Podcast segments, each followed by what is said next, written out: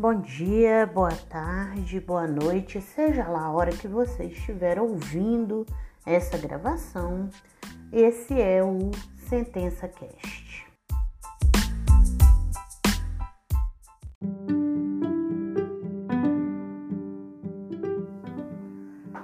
Olá, olá. Então vou gravar aqui para Jussara Jussara, esse podcast é, são as observações em relação à sua sexta sentença, tá? É, tem algumas coisinhas aqui para falar. Na parte inicial não tem nada é, de relatório, aplicação de direito temporal, preliminar tá ok. Na prejudicial de mérito da prescrição, eu vou pedir para você conferir a data da prescrição quinquenal. Teve um equívocozinho lá. Né? Então, é atentar para a data de ajuizamento da ação e refazer a conta. É, já entrando no mérito, né, das horas extras, é, você escreveu um texto assim: alega em síntese que chegava em média 20 minutos mais cedo bem como saía 20 minutos mais tarde. Aí eu fiz uma observação aqui, que na verdade essa tese de minuto residual, ela não diz respeito nem com mais tarde, mais cedo, nem se foi turno da manhã, turno da tarde, nem a hora que chegou, nem a hora que deixou de chegar. O cerne dessa questão é que eles fica são horas à disposição. A tese de minutos residuais ela é uma tese de horas à disposição. Por isso que quando eu comecei a explicar para vocês o trabalho que eu estava passando, acho que eu cheguei a falar isso no podcast dos meninos que você ouviu também. É, eu falei que isso é uma coisa que tende a acabar, porque a reforma trabalhista ela acabou com o conceito de horas à disposição. O que, que é o conceito jurídico de horas à disposição? É um conceito de direito material que diz respeito a horas em que o empregado fica à disposição do trabalhador sem registro de jornada. Então, dizer que é, chegava mais cedo e saía mais tarde não é tecnicamente correto, né? Porque na verdade ele chegava, ficava 20 minutos à disposição, uniformizando, porque ele era proibido de andar na rua com uniforme é, conferindo armamento, trocando turno, fazendo anotação em livro de turno e só depois ele batia o ponto. Então é um tempo à disposição, uns minutos à disposição antes do registro do ponto. É a mesma coisa no final da jornada. Ele passava o turno, né? Fazia troca de armamento, passava o livro de ocorrências e aí ia se uniformizar depois que ele já tinha registrado o ponto. Então, ele ficou esse, esses minutos que antecedem a jornada registrada e que sucedem a jornada registrada sem registro de ponto. Né? Então, tecnicamente, falar mais cedo, mais tarde, não, não quer dizer nada a respeito da tese. Então, é uma, é uma expressão que é melhor evitar para adotar essa, essa expressão, porque na verdade ele alega que ele permanecia minutos que antecedem o registro da jornada de trabalho e minutos que sucedem à disposição do empregador. 20 minutos, no caso, né? Aí eu fiz umas anotações aqui que é, é, é, perfumaria, mas é importante a gente saber a diferença. Né? Porque você falou que, na verdade, ele trabalhava em duas jornadas distintas. Na verdade, a expressão jornada, ela diz respeito à jornada diária, jornada semanal, jornada mensal. Né? Então, aquela jornada diária, de, tanto a tanto, jornada de 8 horas, jornada semanal de 44 horas, né? É quando você bota as horas, de tanto a tanto. Quando você tem essas questões de frequência, dias que trabalhou na semana, a palavra técnica a utilizar é escala. Qual que é a escala padrão constitucional? É trabalhar 8 horas diárias, 44 semanal, de segunda a sábado, né? Segunda a sexta, aquele horário de, é, de 8 horas diárias, e sábado a meia jornada de 4 horas, 44, é a jornada classicona. em escala 6 por 1. Trabalha 6, folga 1. Aqui no nosso caso, a gente tem uma jornada de 12 horas diárias. Quando ele trabalhava na ERTA, né? Acho que nos dois casos, inclusive. Não, não, tô, não sei de cabeça aqui, mas acho que nos dois casos. De 12 horas diárias, né? Na ERTA. Com escala 12,36, que é aquela trabalha 12 horas, folga 36, né? E na no, no banco ele trabalhava lá, né? A, a jornada diária, que eu não sei qual que é, porque não foi objeto, aí eu não guardei.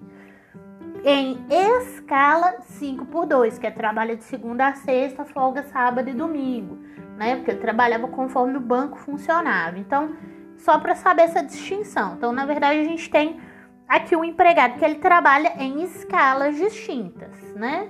Porque eu só queria fazer essa referência, né? 1236, 52. Só para fazer essa diferenciação técnica mesmo.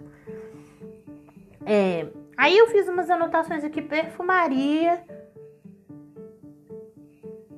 Quando você menciona o depoimento pessoal, você fala assim que ele afirmou como a gente está usando mesmo uma confissão real do reclamante, porque ele confessou, né, que ele usufruía intervalo de uma hora e que ele tinha gente para revezar e que a troca de turno dele ele não ficava tanto tempo à disposição. Ele chegou em juízo e ele disse o que ele tinha dito na inicial, né? Ele fez uma confissão real. Então vamos a palavra confissão, que ela é boa para a nossa fundamentação, ela dá força. Eu botei aqui em parênteses que você não citou nenhum ID das citações. Vamos citar. já falei isso outras vezes. Isso é importante citar Muitos juízes gostam que cita porque facilita para o juiz corrigir. Né? Ele vai lá e bate o olho onde que tá rapidinho. E também fica bom, né? Que mostra referência de onde você tirou aquilo, né?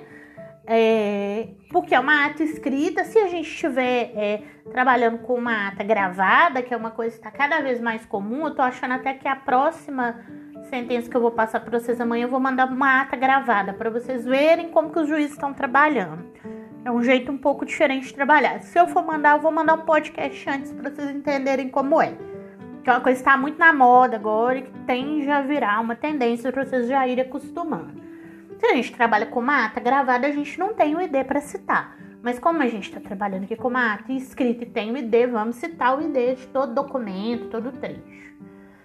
Aí você escreveu um negócio aqui, é assim, que ele, quanto aos a hora intervalar que ele usufruía lá no período da aerta, né?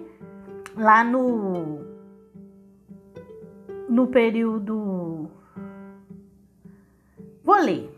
Assim, ante a confissão do autor, que usufruía de uma hora de intervalo para repouso e alimentação, e que ultrapassava 10 minutos à disposição do empregador ao iniciar e terminar a jornada, quantas horas esses intervalares e minutos residuais, não se desincumbiu do ônus de provar fato constitutivo de direito.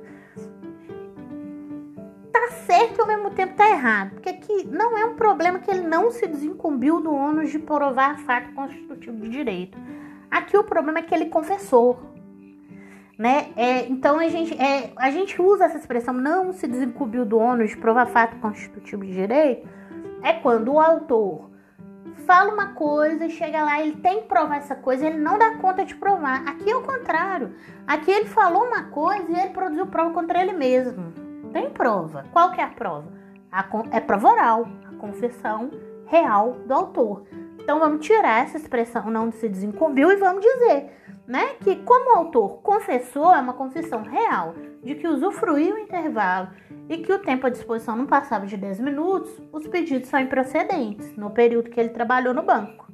Né? Então, quer dizer que não se desincumbiu do ônus de provar, não fica tecnicamente correto, entendeu? Porque ele produziu prova contra ele mesmo, ele fez um gol contra, né? Quando um reclamante produz uma confissão real contra uma alegação da, da inicial, ele produziu prova. Tem prova. A prova é a confissão dele. é, é o, o, o clássico gol contra. Então gente não pode usar essa expressão não desincumbiu. Você não está indeferindo por falta de prova. Você está indeferindo que tem prova. E a prova é contra a tese do reclamante. Acho que ficou claro agora, né? Vamos seguir aqui. Ah, tá. Aí, quando você foi estabelecer os minutos residuais, você estabeleceu 10 minutos antes e 10 minutos depois, no período da herda. Aí eu fiz uma anotação aqui para você. Ó, oh, por que, que acontece? Na inicial, o autor fala aqui que esses minutos residuais são de 15 a 20 minutos. Aí ele trouxe uma testemunha que foi lá e confirmou. E a reclamada não se desincumbiu do ônus de provar o contrário. Né? Então, o autor conseguiu, mediante prova oral, desconstituir, compro, aliás, comprovar o fato constitutivo que ele queria provar, que era o quê? Que ele ficava à disposição de 15 a 20 minutos antes e de 15 a 20 minutos depois. Pode ser que você leu isso e você falou assim: ah, não, gente, 15 a 20 minutos eu achei muito. Eu vou dar só 10, né? 10 antes e 10 depois. Ok, sem problema, mas você precisa fundamentar, porque você está dando uma decisão contra a prova, certo? Você está decidindo contra a prova, então você, aí você vai ter que botar um fundamento. Não tá errado, mas aí você vai ter que falar: olha, é, eu tô é, com base no princípio da razoabilidade, considerando que as atividades não eram, não eram alongadas. Eu resolvi aqui arbitrar que ele ficou à disposição 10 e 20 e 10 minutos, totalizando 20 minutos. Você vai estar tá, é, decidindo contra a prova, né? Mas você vai ter que justificar, tá justificado, ok? Peraí que eu vou escrever um trem errado aqui, tô consertando. Você vai. É, você tá justificando, tá fundamentando, né? Pode ser que o tribunal até ele recorra, o tribunal modifique e fala, olha, não, você tá, o juiz está decidindo contra a prova aqui, de onde que ele tirou que é 10 minutos, né? Mas pelo menos você fundamentou, ok, você não padeceu por falta de fundamentação. Ou então você tem que ir na prova. Aí você tem duas opções. Você pode ir para a condição mais benéfica, que é reconhecer que é 20 minutos antes, 20 minutos depois, o total de 40 minutos. Ou você pode estabelecer uma média aritmética, que, salvo engano, é o que eu fiz na minha sentença. Acho que foi isso que eu fiz na minha sentença. A Renata usou a mais benéfica, tá certo. O Tomás usou a média aritmética. Eu acho que na minha sentença eu também usei a média aritmética. O que é a média aritmética? Ele fala que é de 15 a 20 minutos. Aí eu fui nem tanto ao céu, nem tanto à terra. 15 mais 20, 35 minutos. 17 minutos e 50 antes, 17 minutos e 50 depois, e meio depois, né? Total de 35 minutos, certo? Então você tem essas duas opções para decidir conforme a prova. Se você for querer ir para outro caminho, você vai ter que fazer uma fundamentação. Então escolha um dos três caminhos e vá nessa, mas botar os 10 e 10 seco não dá que aí ficou faltando a fundamentação. Aí você veio falar que. Em, ó, vou ler o que você escreveu. Com relação ao intervalo entre a jornada, é incontrovérsia que o reclamante trabalha sozinho. Né? Nós estamos falando aqui do período da herta. E não foi respeitado o intervalo mínimo de uma hora, considerando-se a jornada praticada pelo reclamante, como demonstra o cartão ID tal.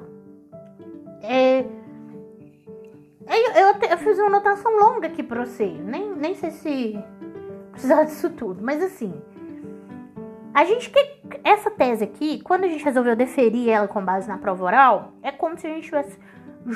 Não é como se a gente tivesse. A gente está desconstituindo o cartão. Não importa o que está anotado no cartão, a gente não pode nem ficar mencionando ele. Por quê? Porque vai que eu vou lá e vejo assim, ah, no cartão tal aqui de fato tá menos que uma hora, ou tá até 100 registros de intervalo. Mas vai ter dia que vai ter uma hora. Então, se o cartão não serve para um, mas não serve para outro, não. Então, ou serve ou não serve. Né? Porque se ele serve para demonstrar um dia que tá menos de uma hora, ele tem que servir para demonstrar um dia que tá uma hora, ou até mais. Então, nós não vamos mencionar cartão, porque a gente está desconsiderando esses cartões, a gente está decidindo com apoio na prova. Então, vamos tirar essa menção a cartão, tá? Aí você falou, você usou um texto que é padrão meu, que é aquele da supressão, ainda que parcial. Eu fiz uma anotação aqui para você, porque a gente não está trabalhando aqui nesse processo com a tese de supressão parcial. A gente está trabalhando com a tese de supressão total no período da herta. Porque a prova oral produzida falou que ele não tinha ninguém que rendesse ele na hora de intervalo, que ele almoçava ali no próprio posto de trabalho. Então isso é um intervalo não concedido, né? Porque não é um intervalo para repouso e alimentação. Comeu lá correndo no posto de trabalho, porque né, não, pode, não podia deixar o posto desguarnecido. Então não, não concedeu o intervalo. Então nós não vamos fazer a menção ainda que parcial, porque não é o nosso caso, né? Para deixar específico para o nosso caso. Hum. Ah, aí, eu, quando você foi deferir, você deferiu tudo de uma tabacada só. Eu não quero que faça assim. Quero que faça igual a gente treinou lá na outra. Vamos botar um tópicozinho pro intervalo, um tópicozinho para os minutos residuais, um tópicozinho, um parágrafozinho para três parágrafos. Um parágrafo para definir as horas intervalares, papapá nos dias, todos os dias laborados, um parágrafo para definir, definir o, o, seja os 10, 10 minutos, fazendo a, a menção de quantos minutos residuais você está definindo antes e depois, no total de por dia elaborado, e um parágrafozinho para reflexos, tá?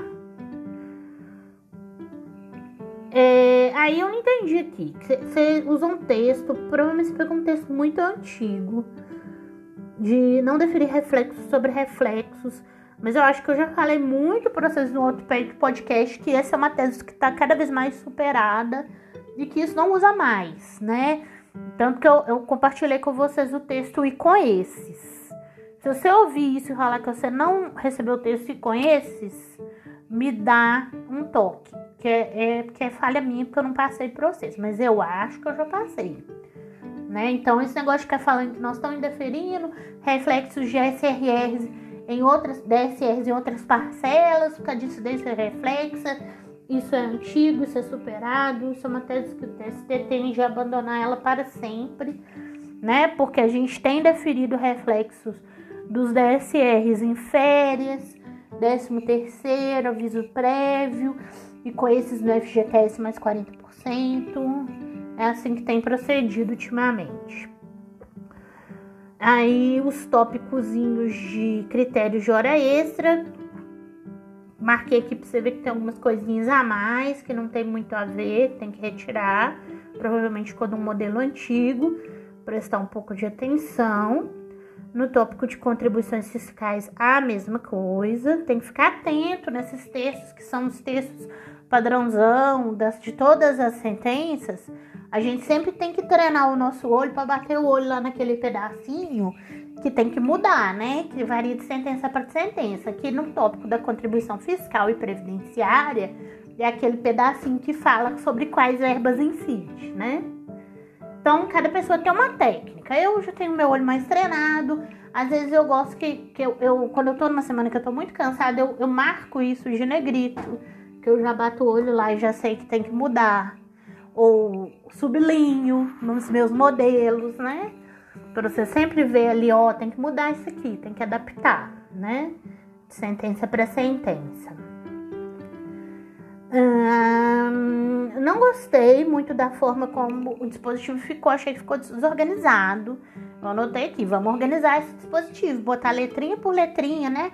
Uma letrinha para definir as, as horas extras intervalares, uma, uma letrinha para definir os minutos residuais, uma letrinha para definir os é, reflexos, tirar do dispositivo coisas inúteis, como essa referência de que o adicional de periculosidade não compõe base de cálculo de hora extra.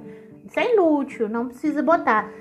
Tirar do dispositivo essas coisas, você está indeferindo, né? Indeferindo reflexo sobre RSR, umas coisas assim, nada a ver porque é, você já falou tudo lá em cima. E o nosso dispositivo ele tem essa frase aqui, né? Na forma da fundamentação que entrega, integra o dispositivo. Então a gente só coloca no dispositivo a condenação mesmo.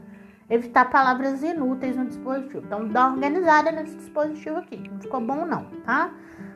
botar as letrinhas tudo bonitinho, isso é bom, facilita você no futuro trabalhando com EE, com essa sentença, facilita o perito que no futuro vai fazer o cálculo, ele vai lá, né? Fiz o cálculo da letra A, fiz o cálculo da letra B, botar tudo junto assim, deixa as coisas é, visualmente emboladas, difíceis de ver às vezes. Inclusive, o CNJ tá com uma proposta de sentença padrão, já tem tribunal que está começando a treinar as pessoas para usar. E ela é uma sentença que tem uma cara de formulário.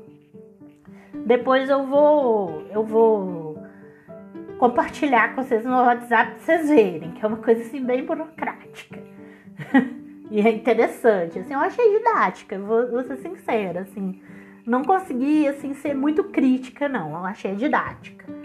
Que é essa ideia mesmo de deixar a sentença muito visual, com menos palavras inúteis, com coisas de bater o olho, você sabe o que que importa, o que que interessa. Embora que isso é também uma preparação para que os robôs façam sentenças, né? Porque já começaram a fazer alguns casos repetitivos, então para fazer mais mais casos. Então, basicamente é isso que tinha de ser dito nesse podcast, Ju. Aí eu fico aguardando o retorno para a gente fechar a versão final. Abração!